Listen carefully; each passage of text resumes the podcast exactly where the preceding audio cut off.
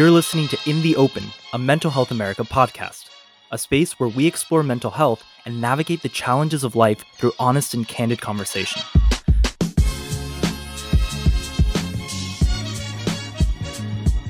Hi, everyone. It's America and Teresa. Hi. We're back for another session of In the Open. Today, we're going to be talking about learning to calm down, which for me is a little triggering because I hate that phrase of calm down. I hate it. I hate it. But it is interesting that we're going to explore this and kind of discuss how we go about navigating this and ultimately walking away with some helpful tips. So can I start with where I'm triggered by this? Phrasing. I think it starts with in the experiences that I've had most often with my fiance, he will say, calm down. And I'm perfectly calm. Like I may be upset about something or I'm voicing something, but I am not out of control in any way. I'm calm.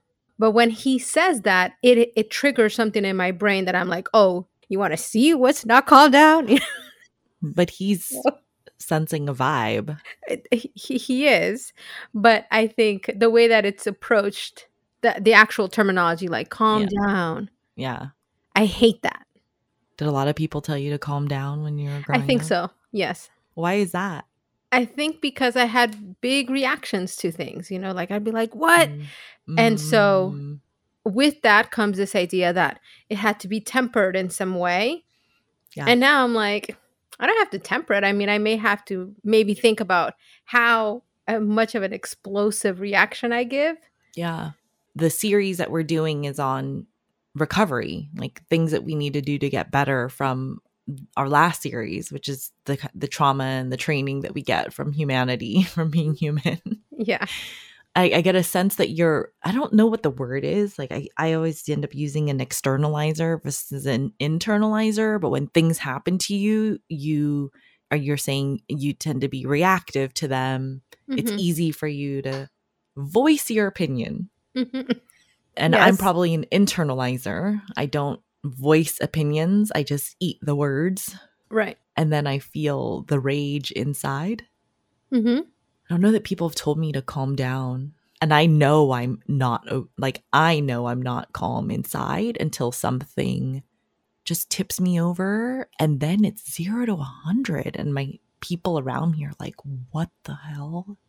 So when you're talking about this feeling of not feeling calm, what is that? Describe that to me.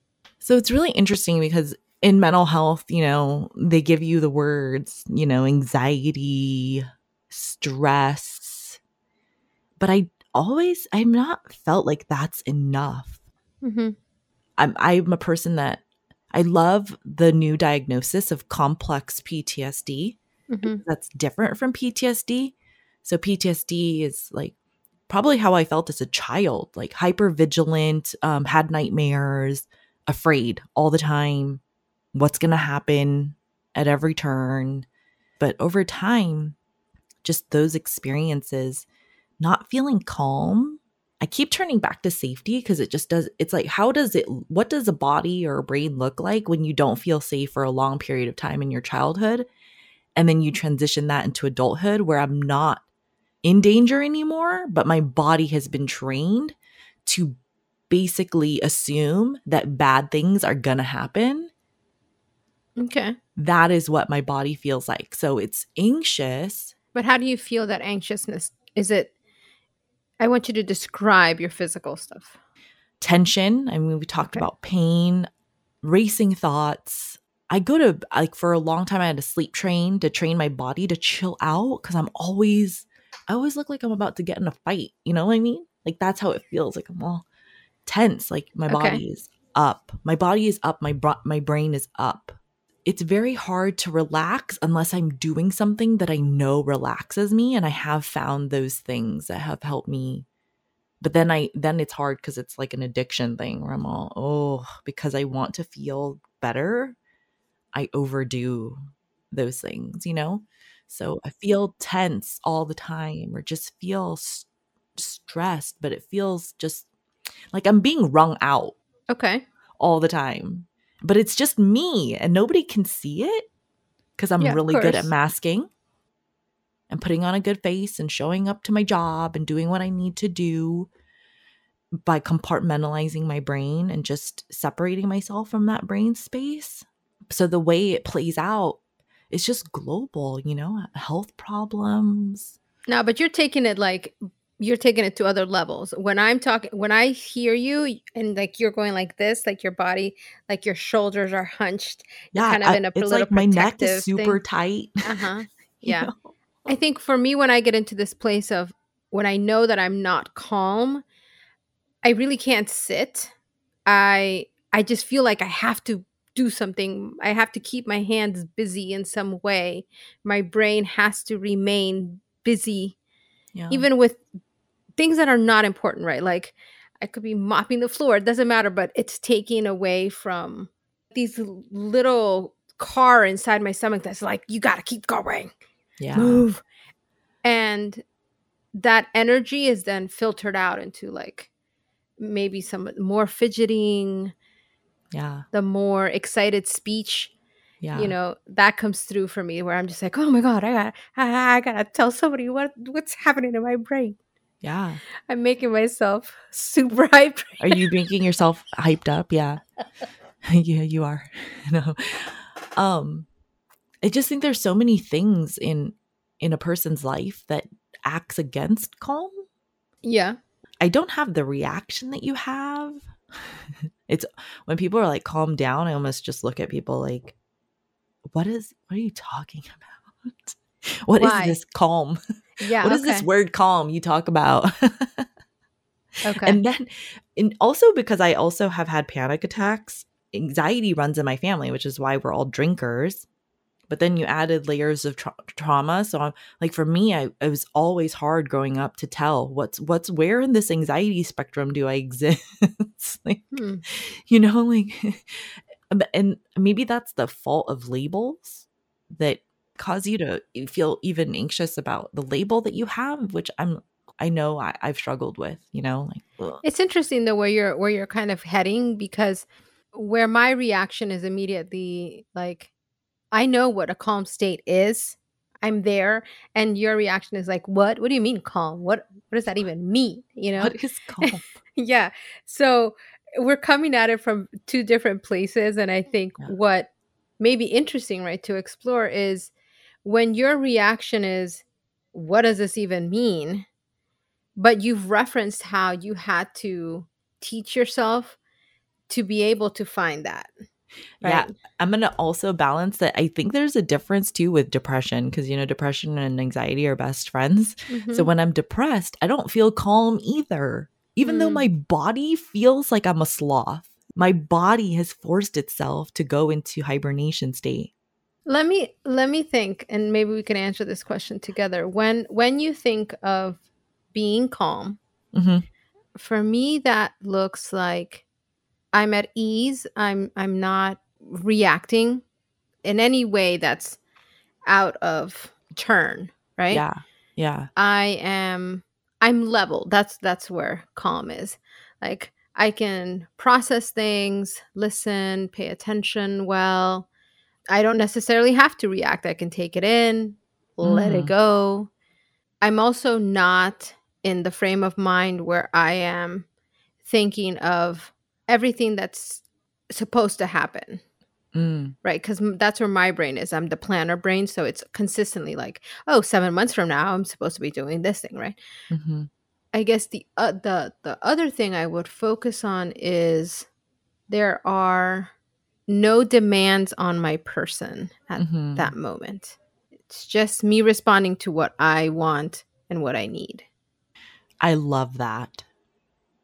There are no demands on our person, demands from outside, demands from inside. Mm-hmm. I would say in the moments where I feel most calm and at peace, that is what that feels like. Mm. I feel that when I'm watching TV. And I feel that when I'm doing specific activities, like doing a puzzle or crocheting. Mm-hmm. My brain is able to turn off. And sometimes my husband looks over at me. He's like, what are you thinking about? I'm like, I don't know. Nothing, actually. Nothing, which is amazing. Yeah. But that's different than, you know, when someone's coming at you, like your husband or my children, and I feel a rage come inside, I'm constantly not my best self. I'm yelling at my husband, yelling at my children, so much yelling, so much impatience. And is that moment where you're like, you're about to do something you don't want to do. You need to take a breath before you do something you want to do. And is that the practice of calming down too? It's like not exploding, learning. Yeah.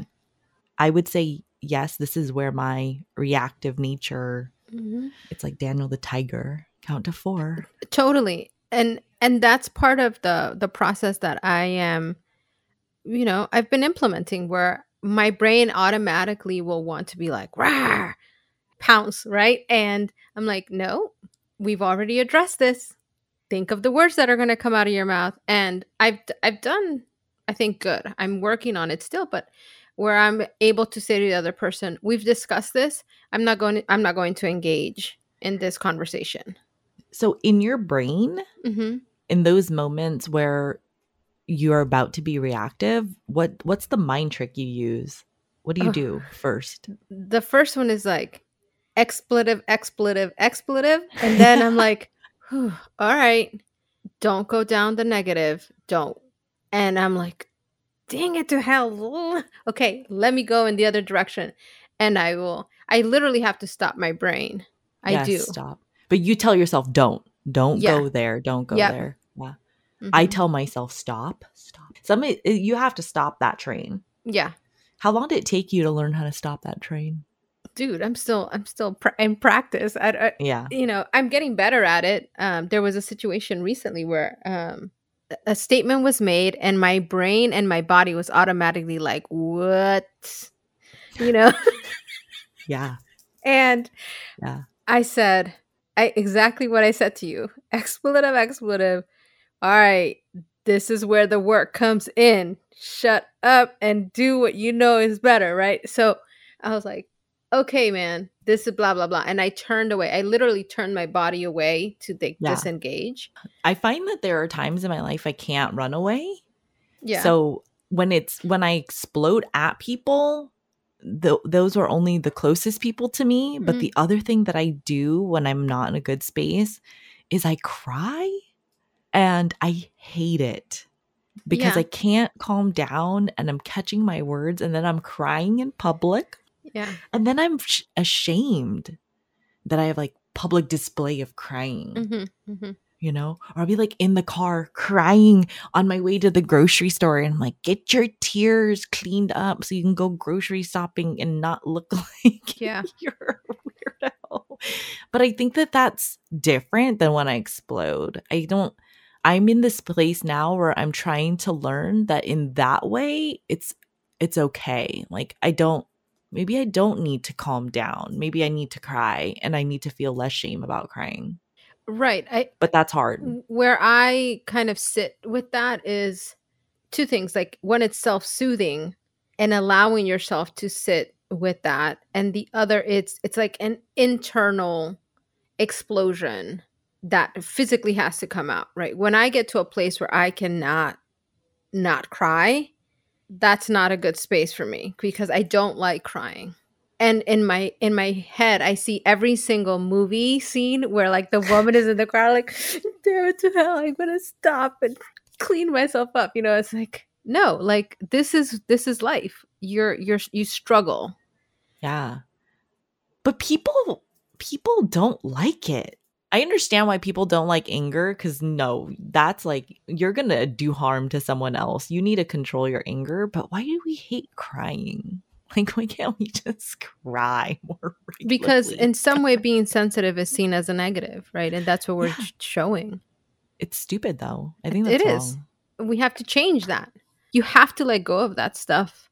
Whether somebody phrases it to you in this space of like, oh, well, you need to calm down. You need to learn how to calm your senses. It's funny too. It's very interesting. Who tells you to calm down when you're crying? I don't think people tell you to calm down when you're crying. As much as they do. As much as when they tell you to calm down when you're angry. True. And who are those people that tell you to calm down when you're crying? Your mother? Yeah. Is that because we were trained when we were little kids? Like, I tell my kids when they're crying, okay, you know, like, you're going to be okay. I feel like some people in parenting circles are like, nope, go ahead, cry. That's painful. It hurts. Mm-hmm. Mm-hmm. Because we were all trained, especially the older generation, to just suck it up. Yeah. Nobody gives a crap about your feelings. Right. I'll give you something to cry about, right? It's a lot. It's a lot to unpack there. I think one of the things that is most useful to me when we think about learning to calm down is recognizing how some things are triggering for me. So my fiance in particular, I've asked him, please don't use that phrasing. Yeah. Once you use that phrasing, it ignites like a fire. So yeah. Approach it differently. Well, I think we're all, that is true, like triggering words that just set us off. But what you also touched on, I don't know if this is what you meant, but telling people to calm down was a way for us as a society to also control and keep people under control. Totally. So there are things that we should get angry about, and there are things that we should cry about. But because we're told and trained early on that it doesn't matter and like nobody cares about your feelings, then we become apathetic about all kinds of things that we should get angry about. Yep. That's not the goal either, right? The goal is not to just not care about anything. So when I said earlier, like not to care, not to give a F about something, it's not all things. So what is it? Like, what's the distinction there? I think part of it is that we're talking about the spectrum, right? We can't go to the extreme where everything is like, either making us angry or super sad, and because if we go there, that the world is super sad. But you know, we can go there, and then you go to the other end of that spectrum, and you're like, everything sucks, and there's no point in doing anything. So for me, it's that leveling place, right around the middle, where you're like, there are things that are going to upset me. Yeah. There are things that are going to make me happy, but for me to find a place where I can feel the most calm, I have come to understand that for me, it requires some time for me to just be by myself. I can't really do that with other people around me. I do feel caged a little bit when others are around. So I need to be by myself, do something like you were talking about, like whether it's crocheting, some non-activity related thing. That's only what I want to do, I want to do. As you're talking, it makes me think about the different, like for me, the categorization of the two is about productive energy versus unproductive energy. So if the anger and the anxiety or the stress that I have is productive, meaning it's giving me something back, then it's good, right? That's healthy. That's going to drive me to work. It's going to drive me to take action and hopefully appropriately say something to someone to set a boundary. But if it's unproductive energy, if it's unproductive stress, then I'm just, for me anyways, the way that looks is rumination, thinking internally, you know, it's not serving anything. It's not serving me. It's not helping anyone else. Mm-hmm.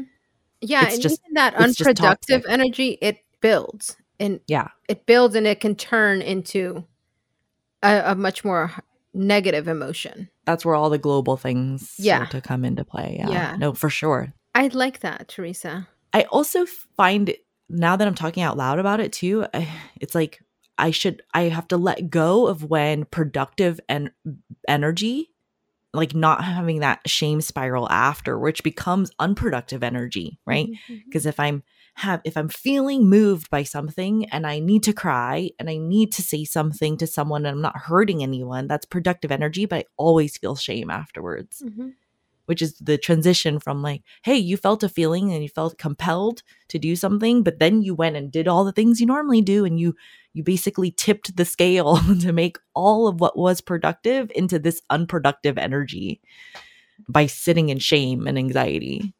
Does that tie to how confident you feel about yourself and the decisions that you make? Yeah, I think that when I'm not confident and I'm wrestling with something bigger or harder, or if I feel like I don't have control over something, it always looks like a mess.